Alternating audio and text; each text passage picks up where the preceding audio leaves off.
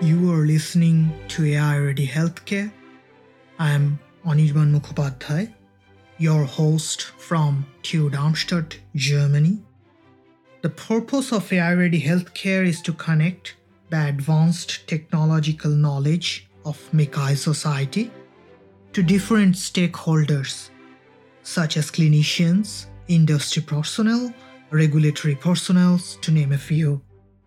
You can expect deep, meaningful conversations about bringing AI into the real clinical routine. Opinion belongs to whoever said it. Anything said here is not medical advice. Together, let's make healthcare AI ready.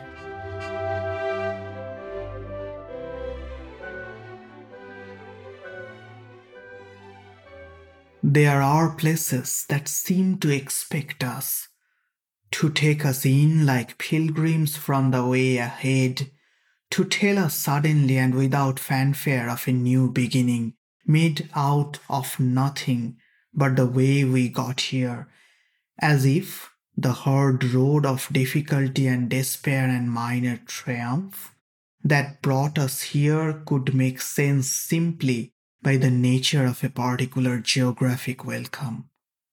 Like this spar of olive grove overlooking the Val di its upright stones cradled on the ridge by a surrounding hollow, so that the tomb feels like two hands cupped together holding the flow of remembrance, so that we drink the never ending spring hardly knowing what we drink, and look out at the quiet groves, not knowing what we see, taking the cup from our ancestors as they took it from their ancestors and their ancestors before them, each generation first grieving and then respecting, forgetting, and then remembering again how the chain of life is forged how what we love and leave behind becomes more real to others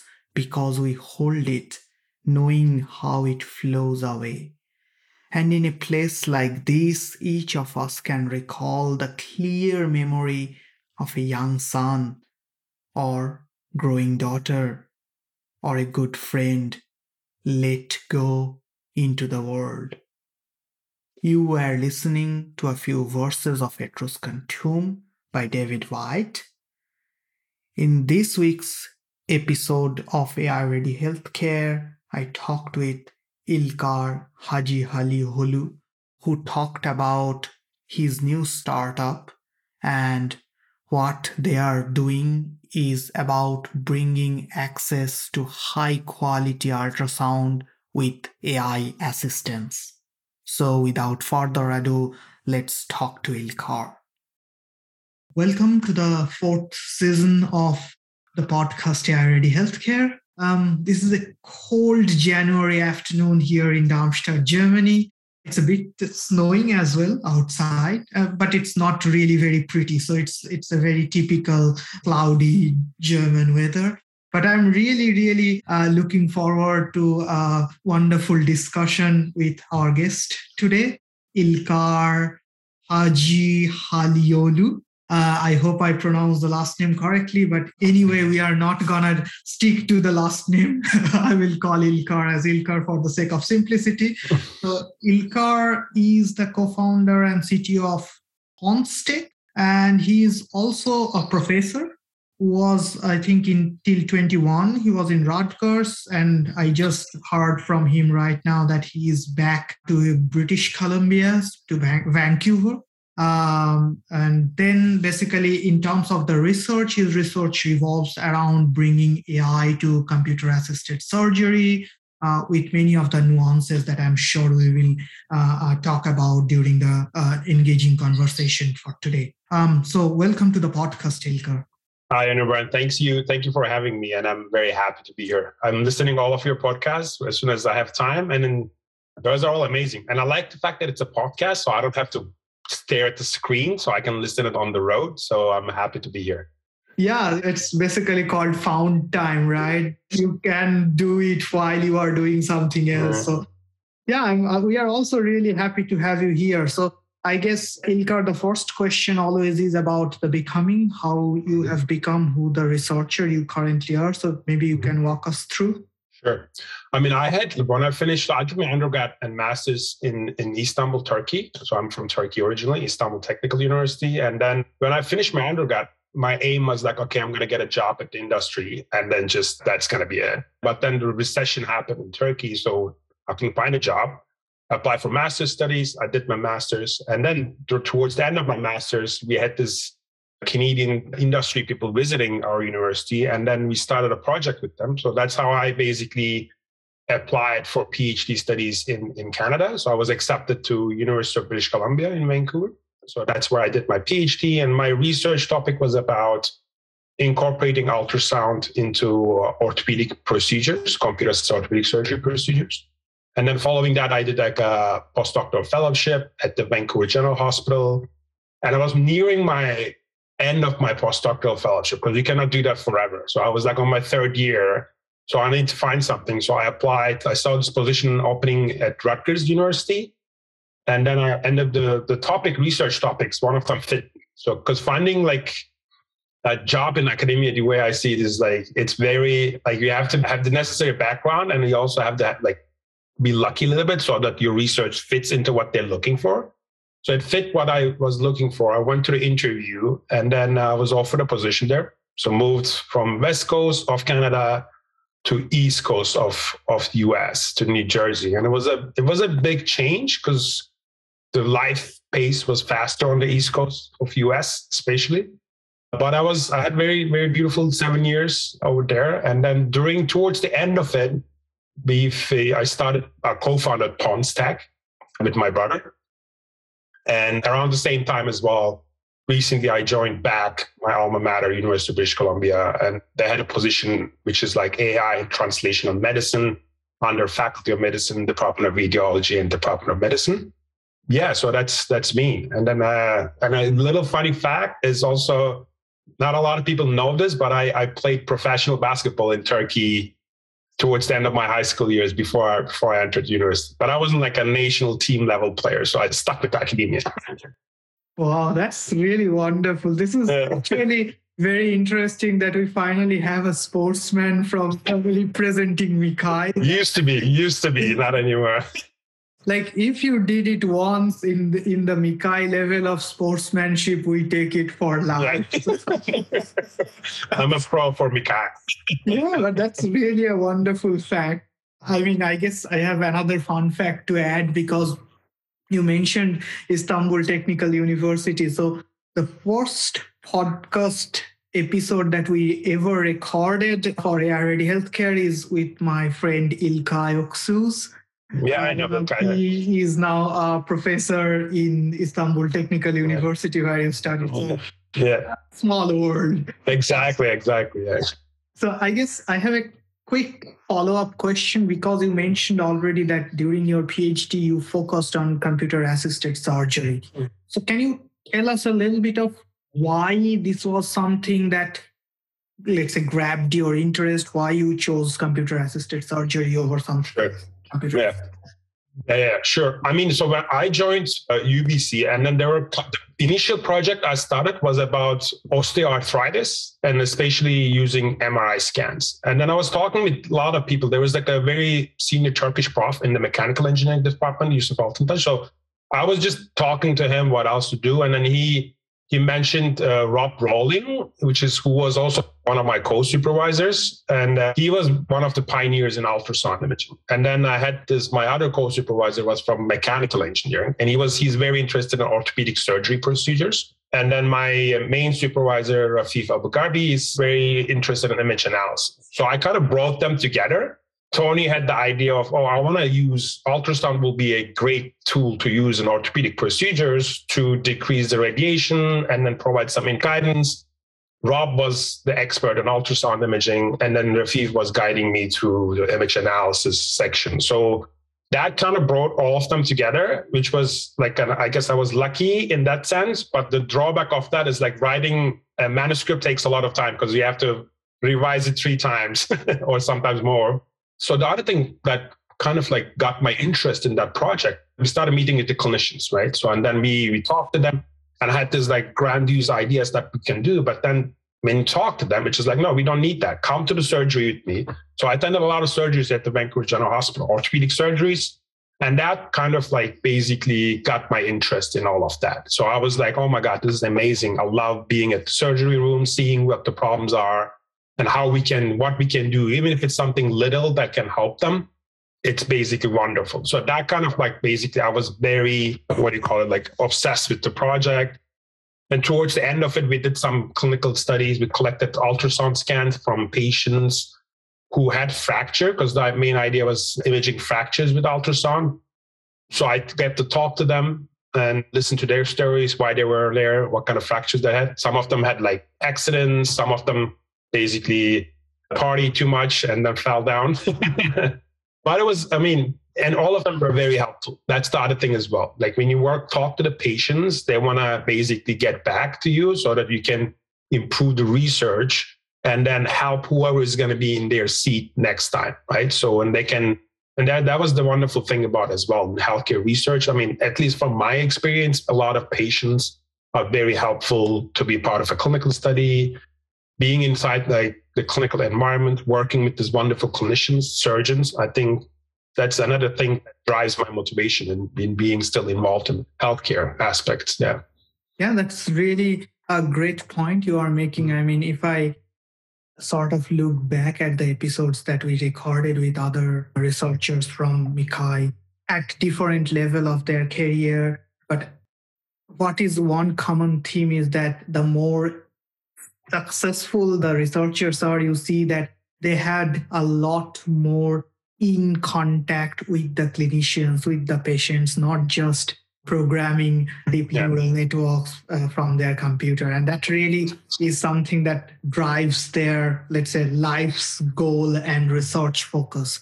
But you also, of course, mentioned ultrasound, right? And then ultrasound is a wonderful, wonderful way of doing imaging because it's cheap, it's radiation free, it's so easy, so portable. And then I guess you now have a company. You mentioned PonsTech, where you are a co-founded and you are a CTO. So I'm guessing you are still focusing on ultrasound in PonsTech. Yeah. Can you tell yeah. us a little bit about that? Sure. Yeah. Oh, yeah, that's right. So PonsTech is a company that focuses on uh, point of care ultrasound with, with AI guidance. So we are not developing the ultrasound transducer, but we're developing more the AI that basically makes the use of ultrasound easier. And the main aim is coming up like a decent, we call it decentralized and democratized healthcare, like imaging outside of the hospital settings. The main idea is like, can we use this AI guided platform so that we can collect data at healthcare facilities, pharmacies, care centers, and also like remote areas. So you have to bring ultrasound from an expert's hands to a novice user's hands so that everybody can collect it. So the AI platform is basically guiding the data collection, so guiding the novice user how to align the ultrasound transducer and then how to move it. Because that's one of the like the amazing thing with ultrasound is basically the data collection can be done anywhere, right? So if these new point of care ultrasound devices, but one of the disadvantages is it's a manual data collection process. So the, there's an operator that uses transducer compared to CT or MRI where you insert the patient to the imaging device, right? So that has is disadvantages because then if you're not orienting the transducer to a correct scan plane, the image quality decreases. And then what you collect is basically low quality ultrasound data that, that affects the subsequent diagnostics or whatever you want to do, even with your AI platform. So the AI we're developing is basically guiding them. And then the other thing is extracting features using AI that assesses the risk. We didn't want to do diagnostics out of the hospital because that usually becomes more challenging. And if you want to get an FDA approval, anytime we mention diagnostics, you have to go through different loops. So what we wanted to do is the risk assessment, assessing the risk of lung disease, for example, assessing the risk of liver disease. There's different projects we are interested in. And yeah, the way I see it though, so I was always involved in academic side, right? So I knew that was like I wanted to do something because I, I have some friends who started their startup companies while I finished my PhD. And they were very successful as well, but I was never on like a, on a business mentality. My mentality is academic, right? So, but then my brother was involved in different startups, so we kind of connected. We were talking when I was visiting once Istanbul, and we were like, "Oh, we should do this," and I'm like, "Yes, we should." These these are the ideas I have, but I'm like, I don't have like a bandwidth to do it. And then he started the whole process. So uh, now it's going well. We get some very, it's a very early startup though. We're not really, we haven't raised, we've just raised a li- little bit initial seed funding, which excites us. And then uh, the other thing as part of that is basically these POCUS devices are, we want to basically move into a, a global healthcare, right? So it's just basically move it to Africa. And for those projects, it will be more like a pregnancy risk assessment, or or again lung disease risk assessment for children so yeah it's an interesting switch i would say there's different things like you have to present your your company or your research or your re- direction that the company is going to to to investors and then get their attention so that part was interesting and then obviously you get like you talk to a lot of people like you just like not everybody will support your project sometimes our, our company was too small and for some of them, I was mostly it was like, oh, you're too early stage. We are supporting more late stage funding. It's an interesting. I mean, you learn a lot that you haven't really had time to to learn. Like, what does like seed investment mean? What can I do with that? Or what is the valuation of the company? All that stuff's like the, the finance or the business side. So, um, but it's an interesting journey, and I'm still happy that I'm connected to to academia as well. So yeah, that's really wonderful. I guess, yeah. I, I mean, what a wonderful story. Of course, that the mm-hmm. two brothers started the company. Yeah. I'm sure the parents are happy and proud. oh man, like if he told us that we're gonna start a company uh, when we were 13, no, because it was always just like fights. yeah, but you guys are somewhere like connecting back after, let's say, growing up. That that's a wonderful part. But I guess also it was really interesting that how you thought of the actual problem itself and then where you can add value. So if I try like try to summarize just to understand the, the basic ideas of your approach, it's just that it's possible to use ultrasound with rather unskilled professionals but still they have to know how to properly use it so that the images are of certain value or at least risk assessment. Now, what you are doing, you are trying to provide that support in terms of how they should capture the images. And along with it, you have all these artificial intelligence models that are supporting the basic risk assessment of whether this person is such a bad condition that he or she should immediately be uh, transferred to a, a, tertiary care center, or they can be delayed, or total like the normal procedure can happen. And this you are doing for the global health simply because the people outside the developed world has little access to care, but they do have access to technology such as networks the neural, but the actual networks through which yeah. you can update data to clouds, etc. But also the, the ultrasound is cheap and that's affordable and you can bring it anywhere more or less that you wish to. Roughly that's where the value lies. Please tell me if I didn't understand it correctly, but that's no. what I think the summary. Yeah, that is very correct. And then the, the other thing we are also interested in, like, what are the applications that still haven't been addressed. Like, let's say we didn't want to go to because ultrasound has been used in like prostate cancer, breast cancer, right, thyroid cancer. So we wanted to find applications that were not really investigated, and but still there's a need for that, right? So that's those are the diseases that we we're focusing on. The other thing you're totally right. Just like even like so under the world countries or even like in US, there's people like associate hospitals with severe traumatic accidents, right? You don't go to the hospital unless you get have to have a surgery, right? Or right now it's the like extreme level of COVID. But then that's why when they want to see the doctor, it goes to the last stage of the disease. They see the doctor and they have a cancer. They see the doctor, they have some disease, right? So what we want to do is it's like, okay, can we just like put this in a pharmacy or while they're going getting their, I don't know, pop or like their water, can they get an ultrasound scan at the pharmacy from a pharmacist? And then they can connect that with the doctor or someone like experienced. And then if there's a risk there, then they can tell them, look, we have a high risk of liver disease. We should technically go talk to your doctor or, or, or go to the hospital, like make an appointment.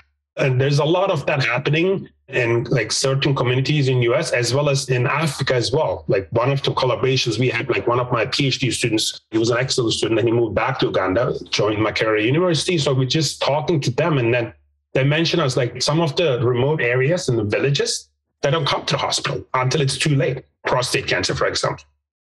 So, and they trust village, they call them village healthcare workers. So they trust them because they basically know the people. And a lot of communities, it's a trust based thing. If they know the person, they will basically let them to, I don't know, to, to look at their lungs, for example, to look at if anything is wrong with them. So for that, why don't we just basically get ultrasound? What can you can collect data with ultrasound?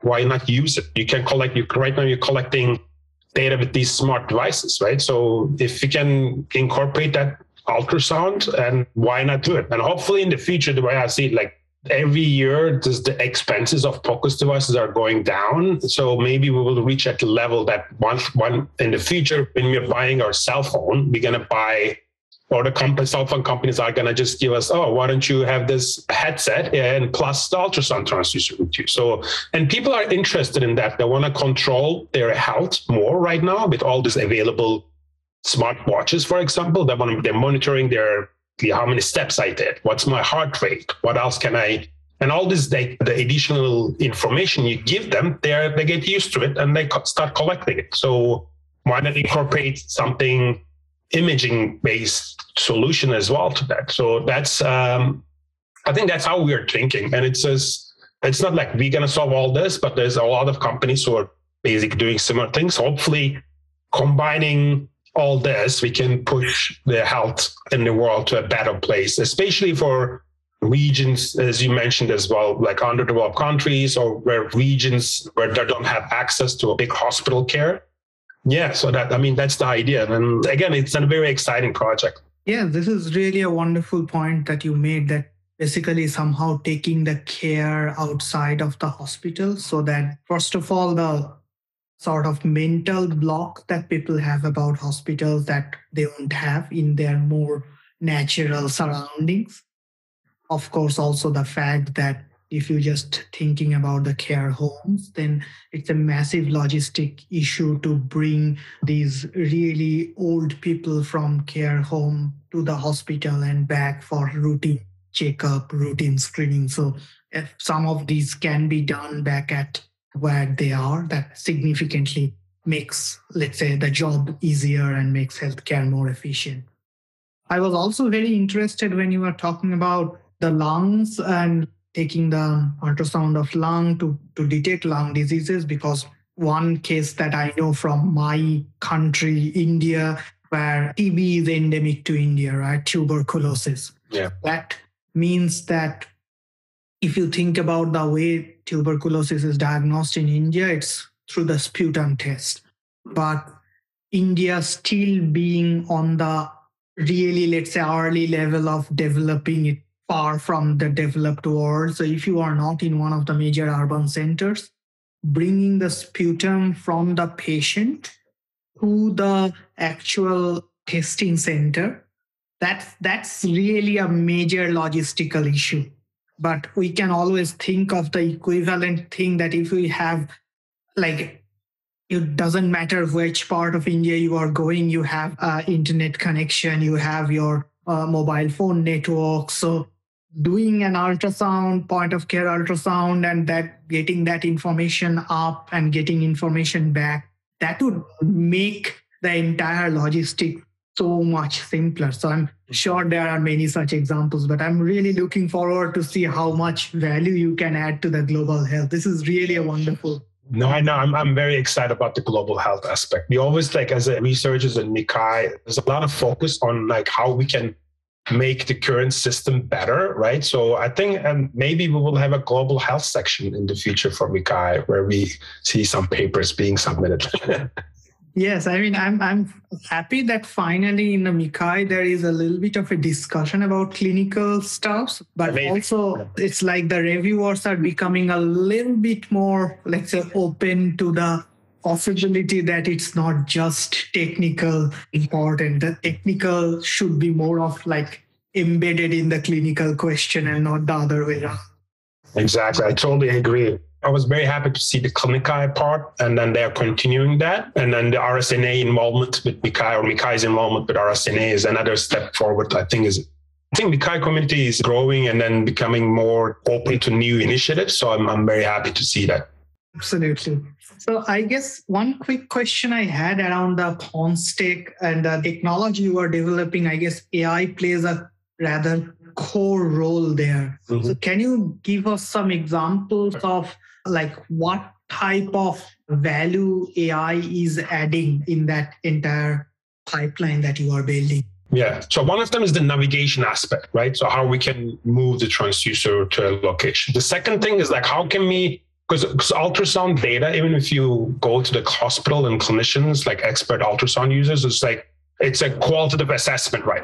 Right. So you look at the ultrasound data and you see, oh, there's this like tissue change it might be fatty liver disease, right? And usually you see these tissue changes at a later stage of the disease, right? When the disease is already has progressed, because then you can see the, the tissue differentiation between a healthy person and a late stage disease person. So what we're hoping to achieve or what we're planning to achieve is like, can we detect these tissue changes at an earlier stage where it's not really visible to the human eye, even if for an expert user, right? So how can we can we incorporate AI into that and then show them that basically oh, this person, show them the new features we extract from AI. And then if they and then tell them this person has a high risk of late stage disease, liver disease development or lung disease development. So that's I think AI has an added value on that. Basically giving the clinician more information that is not really visible to the naked eye when you look at the ultrasound data. And as again, especially with ultrasound, it's very subjective as well. It's just like, okay, there's some certain features everybody agrees on, but then there's certain features it's just like it's it's very the agreement is broad, right? So can we extract new features that's to basically decrease that agreement and then the inter and intra user variabilities will be lower, right? So I, I see an AI has an added value in that. And yeah, those are the two things, I guess. So, like navigation is part of that, and then bringing, extracting new features that are not visible to the naked eye, I think is, is another feature that AI plays a role in it. But again, ultrasound, as I mentioned, is very challenging. So you can train your AI collected with a data set from like an expert user. And then when you move to the novice user, the domain change happens, right? To the student, you know, you're investigated in that, you research a lot. So that's how we can deal with that. So that's the way I feel is like incorporating AI into that acquisition and data collection process could reduce that because you can basically extract or collect data with similar features. And the other thing is like, again, doing some domain shifts, AI methods or, or test time adaptation methods during that rather than retraining. The other thing we are also interested in is basically using AI, how we can basically reduce the complexity of the networks, right? We're not really doing diagnostics, as I mentioned earlier. So we don't really need that high accuracy. Like risk assessment, okay, 90% or 80% you're on the high risk group, 80% you're in the mid risk group. So, and the question raises, so well, can we develop AI networks that are smaller, but is still by not giving the accuracy up too much? Right? So because you want to eventually you want to run it in a mobile platform, so you cannot really have two deep networks to train. So that's the another added value I see that AI can can handle as well. Yeah. yeah, that's really wonderful. So I guess you you have these sort of many different aspects to make sure that the images are more or less standardized. Then you have a like sort of making the invisible more prominent to help the decision process to actually reduce the inter and intra observer variability with some uncertainty modeling and then also trying to make sure even the image quality itself is somewhat more standardized so that these domain gaps are low and the AI can. Yes. There you have so many, I guess, exciting yet very difficult, especially for the modality ultrasound that you have to deal with. I'm, I'm really looking forward to see how the technology develops. This is really exciting, but a challenging problem. Hopefully, hopefully we'll get there.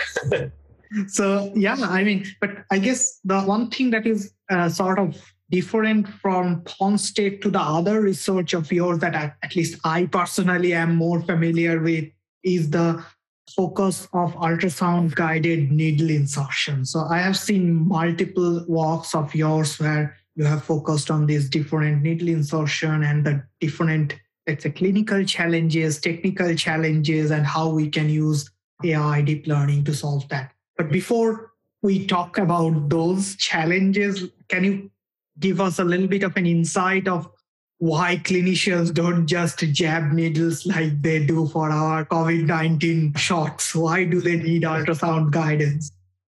No, that's a great question. So, what they want to see is like ultrasound provides them the anatomy, right? So, you, you, let's say you want to collect like a biopsy from liver, and then they use ultrasound to see where the liver is.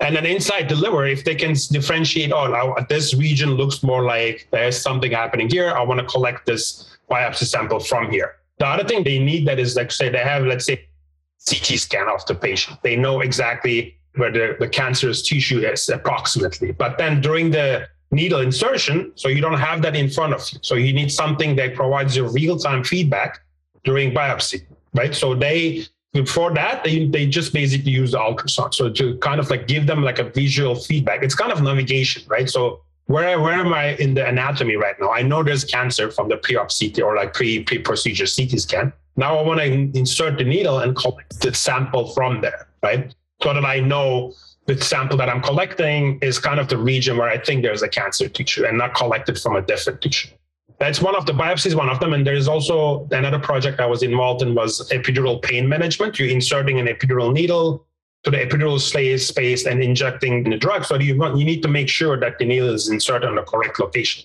So for that, uh, again, you use ultrasound. Mostly ultrasound is used to give like a visual feedback to the clinicians, tell them where they are exactly in the anatomy so that they can either inject the drug or collect the, the, the tissue sample. But it's a challenging procedure depending on the application area. Yeah. And I can talk more about it if you. Yes, that, that's probably I guess, the next question. yeah, so I, I guess like for our listeners to understand it is that if the goal is to just insert at a rough target and push an injection in, then it's totally fine to not yep. need further visual navigation. But if the idea here is that you are trying to reach somewhere a certain type of tissue that you can't just, let's say, do palpation and get an understanding, you have to have some visual feedback, which is not there because you don't have any direct line of sight. So you use ultrasound along with it, your needle insertion to see whether you are actually going closer to those tissues which you are hoping to reach. Yeah, uh, that's correct. Yeah. So I guess the clinical motivation is clear of why you need ultrasound guided needle insertion. Can you tell us a little bit about the main challenges of this procedure? Yeah, that's that's a nice question as well. So the main challenge is so if you insert the needle perpendicular to an ultrasound beam, or in transducer, everything because needles are specular, right? So the hard tissues, all the signal bounces back. Then you have this like beautiful needle visibility, which is like high intensity line-like objects.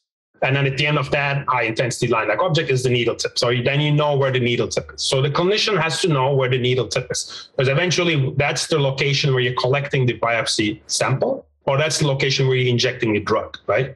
But then most of the time, we're doing in the clinic, the needle is inserted with an angle the more steeper that angle and the more deeper you go into the tissue, the visibility is lost. So you don't really see. All you see is there's a tissue motion because of the needle insertion, but you don't really know where exactly is the needle. And then that results in a lot of multiple attempts. They, they sometimes insert the needle, take the needle out, insert it back so that they don't really lose the visibility. I was involved actually in a liver biopsy procedure at Rutgers it took 45 minutes to collect like a couple samples 45 minutes because the clinician and this guy is like the clinician was the head of the radiology department he has done it multiple times but there are certain cases like that one it took him 45 minutes and the patient is laying there. There's like time lost. He could have gone to a different procedure. He couldn't because he couldn't, he wasn't sure where he's collecting the sample. So that that that was that's one of the things we're trying to solve. Like, can we show them where the needle tip is?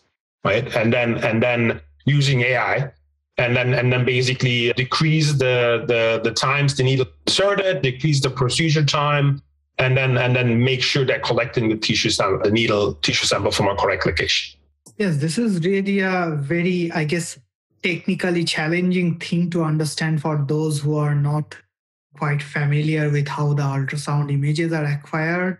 But you are basically looking at this sort of fan beam sort of images where the closer the tissues are to the ultrasound probe, those are the things that show up at the top of the screen whereas those which are further away are at the bottom and then you are trying to insert and then most likely the bad the angle of insertion is with respect to the probe the more difficult it is to see things yeah. Yeah. what you are again trying to do you are some, somehow again trying to do the ai magic to make mm-hmm. the invisible more visible yeah so then then the basic question really is that because it's MICCAI, so all of us are interested to know what are those AI magics that you do. So can you give us some technical hooks that you found useful in bringing AI for this type of procedure? Yeah. So it's a great question. So what we try to do is so we, we use a couple things. So one of the things we, we looked into is basically the tissue, there's a tissue motion when you're inserting needle because of the insertion of the needle. And then the tissue moves more closer to the needle tip. So the, the tissue basically away from the needle tip, there's less and less motion if you go away from the needle tip, right? That's basically a constant thing. So it never changes. So anytime you keep inserting needle, the tissue around the needle or needle tip moves more compared to the tissue away from the needle tip. So then we were just basically the idea came from oh, I was so I was so you can assume that if you were to assume the needle tip as a foreground object, and then the, any any region away from the needle tip as a background object. Then the question was like, because in MICCAI, it's like AI is like more the dominant field is computer vision, right? So that's basically where it's used. So I was like, oh, can we use like a background subtraction? That's a simple way to use it, like because they use that in in to monitor, I don't know, train station. There's a constant background image that you have. And then anytime the, the, the people coming into the train station, that's going to be the foreground object and the people move around. So we can assume that a similar idea. So the further away you, for you are from the needle that's the background.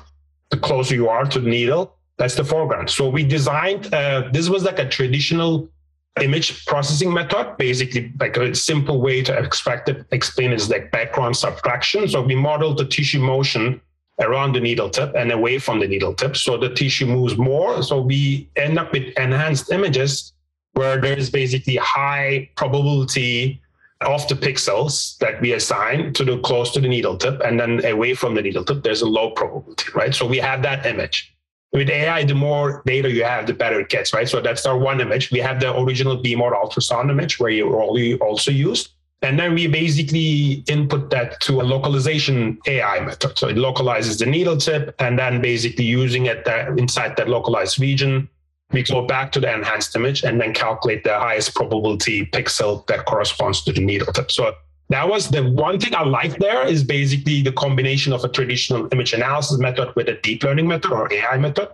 So that gave us pretty good results and we were happy, very happy about it. And you can, again, you can expand that. So there's the foreground subtraction or tissue motion is similar to optical flow, right? So there's like AI networks that investigate that. That's the next step as well. I would like to look into but it's a challenging process. We are, we are not, we're still not done yet. So the, all the needles that we investigated are biopsy needles that are used for like deep, deeper regions like liver biopsy, which mostly there is no bending in the needle. So the next question is, what if the needle bends, right? So then that's basically the, you have to come up with a more improved version of tissue motion calculation.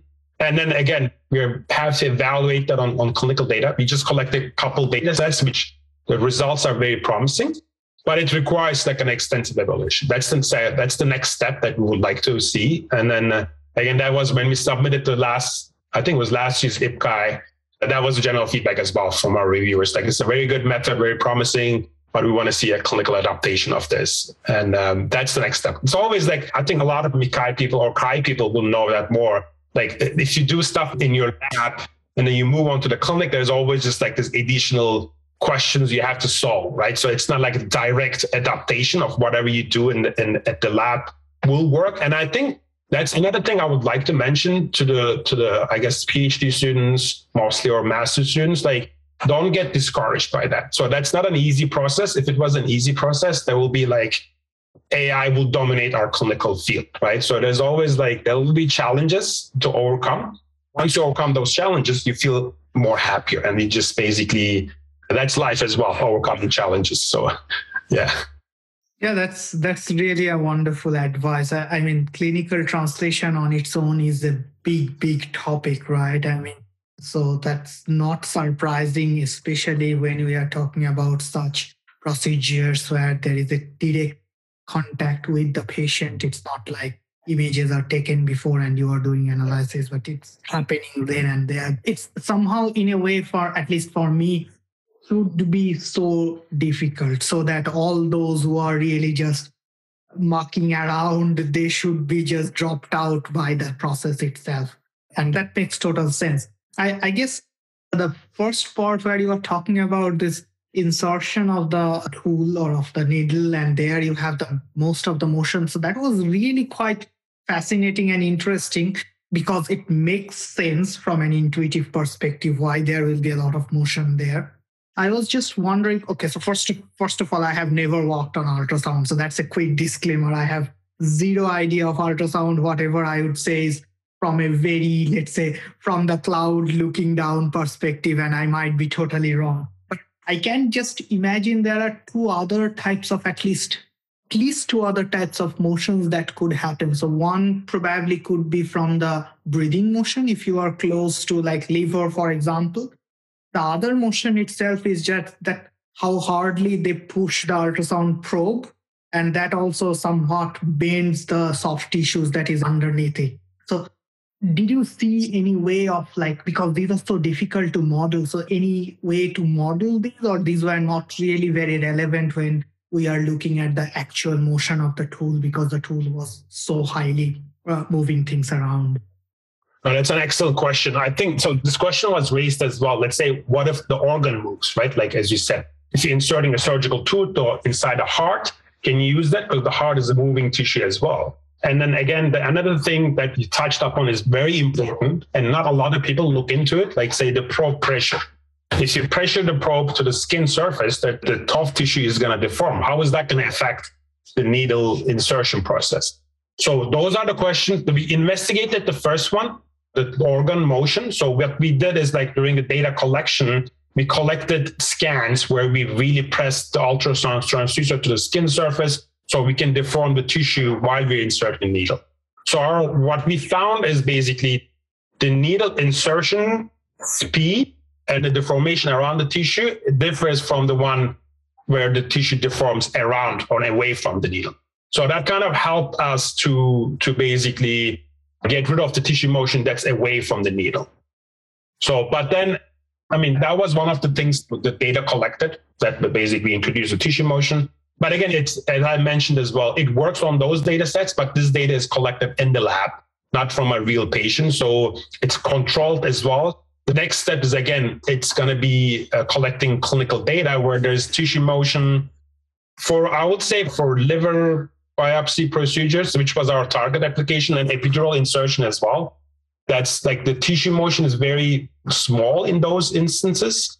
So I'm guessing it will, I hope it works in that.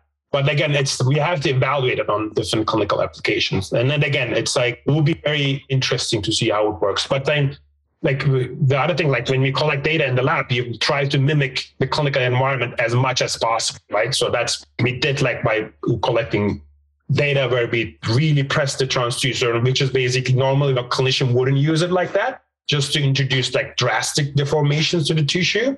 And it works on those because this the movement of the needle, the speed of the needle insertion kind of like makes a difference to the deformation introduced to the tissue by the by the transducer. But again, I love ultrasound, but it gets it's so challenging. the data collection. And the other thing I need to mention with this procedure, the processing has to be real time right? So if you're visualizing the needle tip, it has to be real time because you cannot wait 10 minutes for the algorithm to finish running. Yeah. Of course. I mean, this is yeah. really one good point that you have made that it's making sense. I, I totally understand that the motion characteristics would probably be so different based on the application that for most of the applications it's probably good enough to just cancel those motion characteristics. Of course, the translational aspects you already touched before you touched again. So I will basically move to the translational question, but through your journey. So you have been doing these sort of ultrasound research, ultrasound guided surgery, needle insertion for your PhD, postdoc as a professor.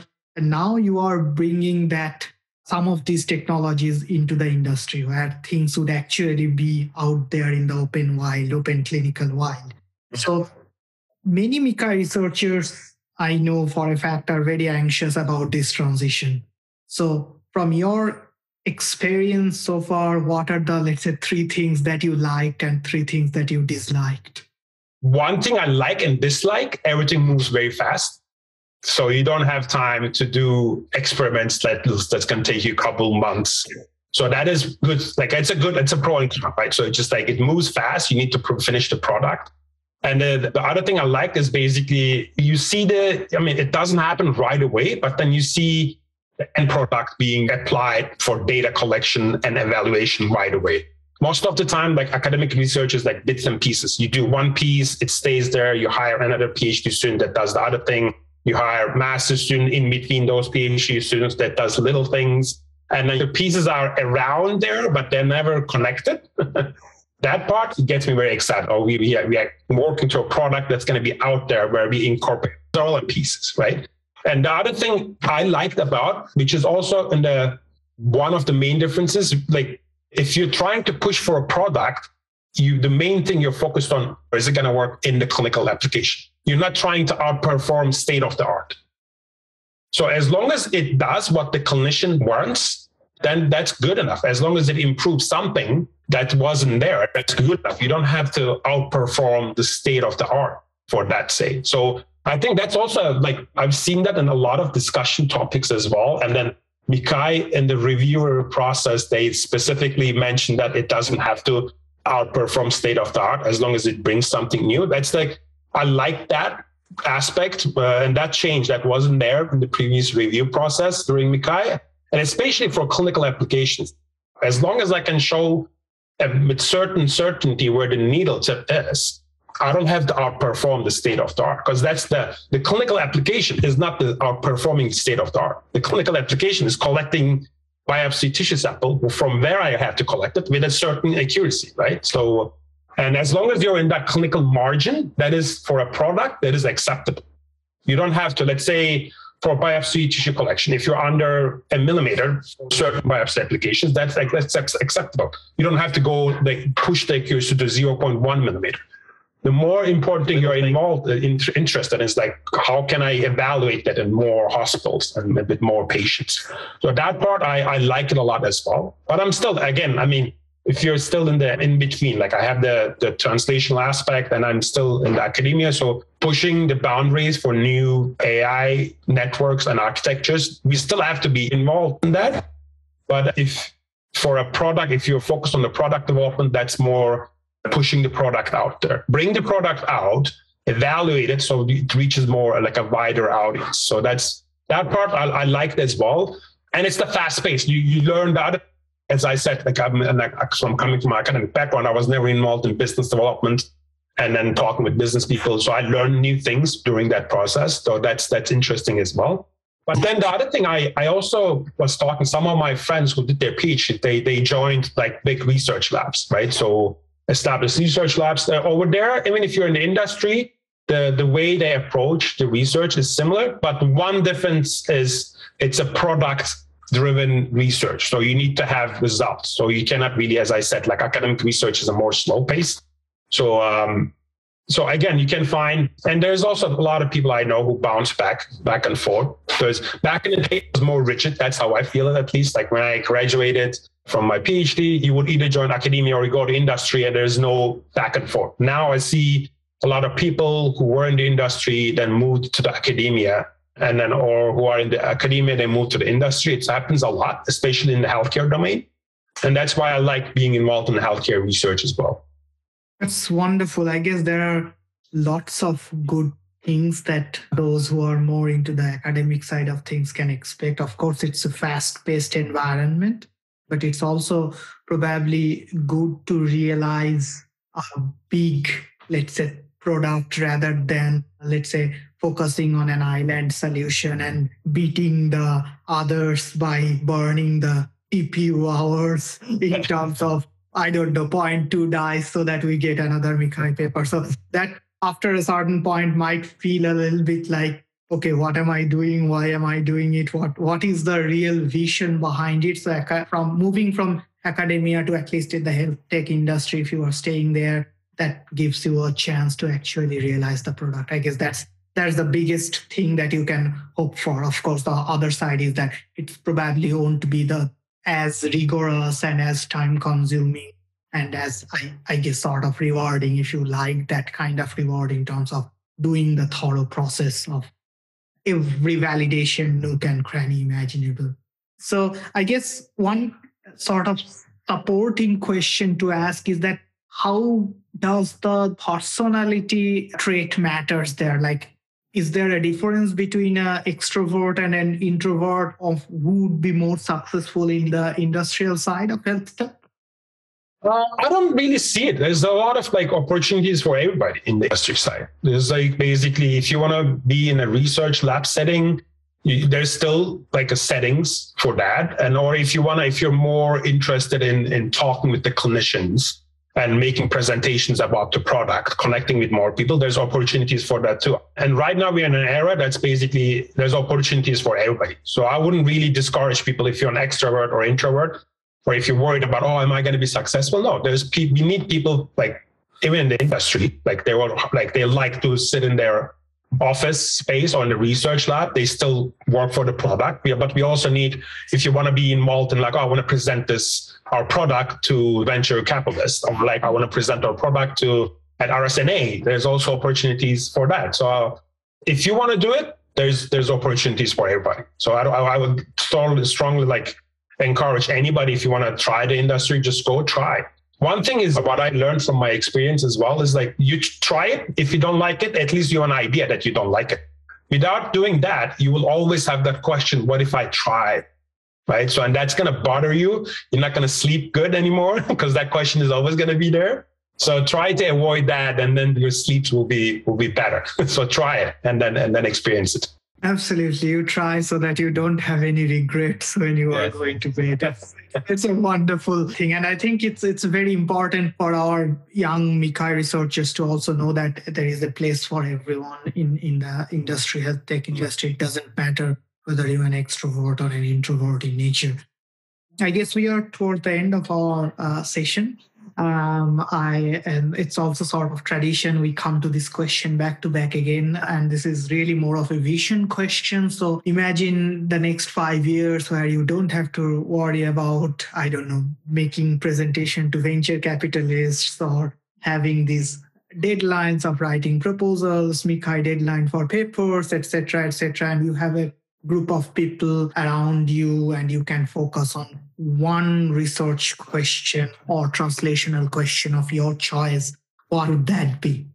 Yeah, that's a great question. I think global health will be on the top of my list because I really want to go to these countries and then not just like start the technology, but I want to talk to the people. I want to go to the villages and then and then talk with the people and then and then see what kind of problems they have in terms of healthcare and then try to build a product. Hopefully, if I can incorporate ultrasound or point of care ultrasound into that, that would be great. Or come up with something very simple as well. Like it can be something different where eh, your engineering background skill set will provide a solution to that problem. If I, yeah, that will be on the top of my list. I guess I really want to connect with more people from underdeveloped developed countries to solve their healthcare problems. And yeah, I think that would be amazing, like to see, because it amazes me anytime I talk with these people. It just, it's it's they're they're so happy, and then even if they're basically have a lot of healthcare problems, they're happy, but then they need the healthcare. So that's why I think making healthcare more accessible and easily accessible as well and cheaper. I think that will be the ultimate thing that I would work for if I didn't have any any deadline to develop, any grant applications or any no more presentations to do. It just travel the world and then try to bring healthcare to everywhere. The other thing I want to connect to that is like so MICCAI is going to be in Africa, right? So in, in, in the future. So I think that's an amazing, excellent initiative. We should again like plan or MICCAI committee should plan to move it to I want to have a MICCAI in India. I want to have a MICCAI in somewhere I mean, we had like South America, but then COVID happened. So hopefully we will reach out to different regions in the world and connect with while we're doing that, while that happens, I think the other thing we should do is connect with the local community and start some new initiatives, you know, just like uh, I don't know, exchange student programs or or start some new collaborations with the local hospitals while we are in the conferences there. So it shouldn't be just having the conference there, but like building local connections, I think is important as well. Hopefully hopefully we can we can aim that and achieve that in the future as well. Yeah that's really a wonderful vision that you have. I talked to several people one of the earlier episodes was with dr saif afat who was a radiologist and also mentioned that actually probably a lot of value that ai can add is to the global healthcare eh, because it's not about how good this network is in comparison to that. In terms of performance, it's about bringing access to healthcare for those who do not have access to. Yeah. That's a significantly big drawback. I, I mean, last week I we also saw a keynote where I think the keynote speaker was talking about the children help and bringing computer vision techniques to detect growth related diseases that children have and bringing that to the community where there are no such pediatricians with a particular training is available. So so that's really a wonderful, I mean, yours align very well with that mindset. And I guess that's a big, big, let's say decade coming up where the technology will finally ensure that the global health is actually achieving the access standard so that it, it's becoming more inclusive. And I guess I'm sure MICCAI has a big role to play there.